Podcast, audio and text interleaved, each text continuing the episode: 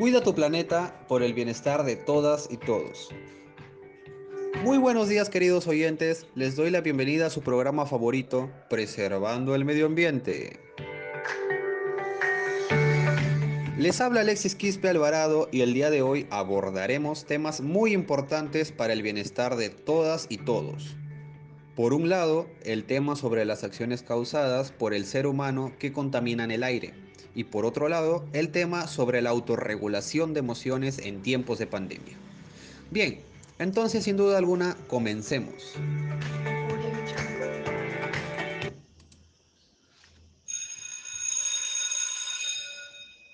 Empezamos con el primer tema, autorregulación de emociones en tiempos de pandemia. ¿Qué podemos decir de las emociones? ¿Qué concepto tenemos de ellas? Pues las emociones son expresiones, sentimientos que una persona puede experimentar ante cierto tipo de situación. Según los medios de información, podemos señalar que la población adolescente es la más resaltante dentro de este aspecto y es la que mayor cambios y variaciones experimenta a nivel emocional. Proponemos un ejemplo.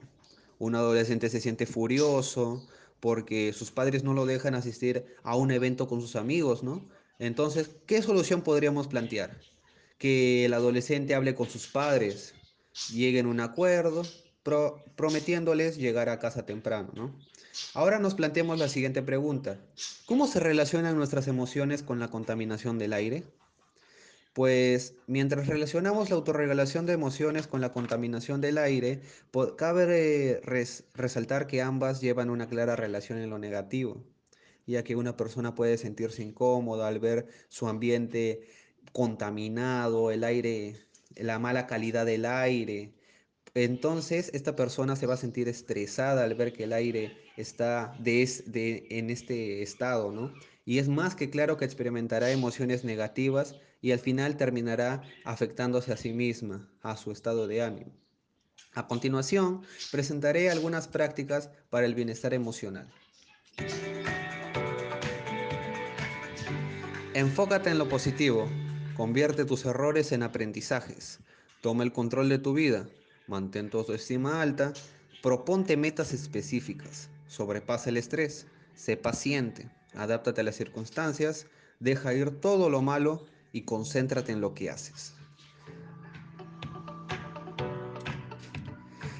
Es importante controlar nuestras emociones, sin embargo, también es fundamental la autoaceptación, el autoconocimiento e, y el autorrespeto para poder elevar nuestra autoestima, ya que estamos pasando por un grave problema de contaminación en estos tiempos de pandemia. Es importante tener todo esto en cuenta por nuestro propio bien.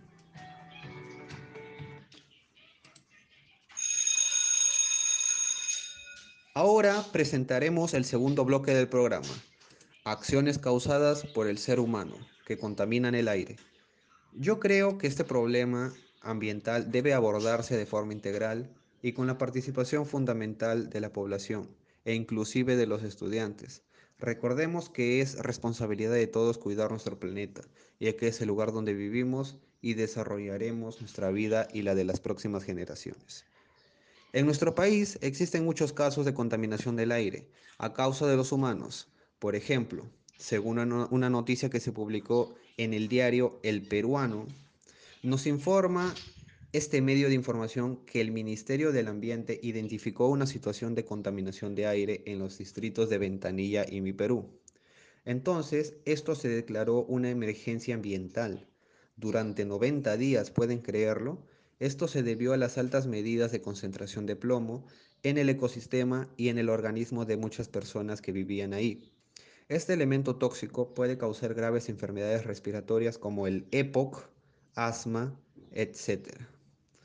El Estado y sus entidades, entre ellas el Ministerio de Ambiente, brindaron su apoyo con el objetivo de frenar este tipo de problemas.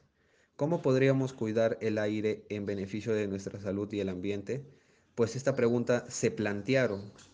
Entonces, cabe señalar lo siguiente.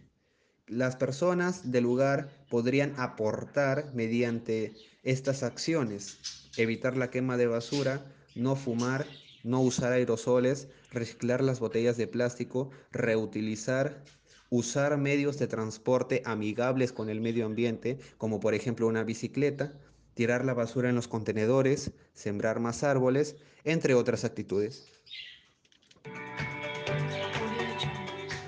Bueno, mis queridos oyentes, hasta aquí llegamos con el tema de hoy. Muchas gracias por haberme escuchado y permitir entrar a tu hogar. Espero de todo corazón que la información brindada en este espacio les haya sido de utilidad y permita crear conciencia para ser grandes personas. Seamos agentes de cambio en esta nueva normalidad. Participemos activamente en la lucha contra este problema. Dejemos un mejor futuro para las próximas generaciones y recuerden, queridos oyentes, tu pequeño aporte hará un gran cambio. Cuidemos el medio ambiente. Chau, chao.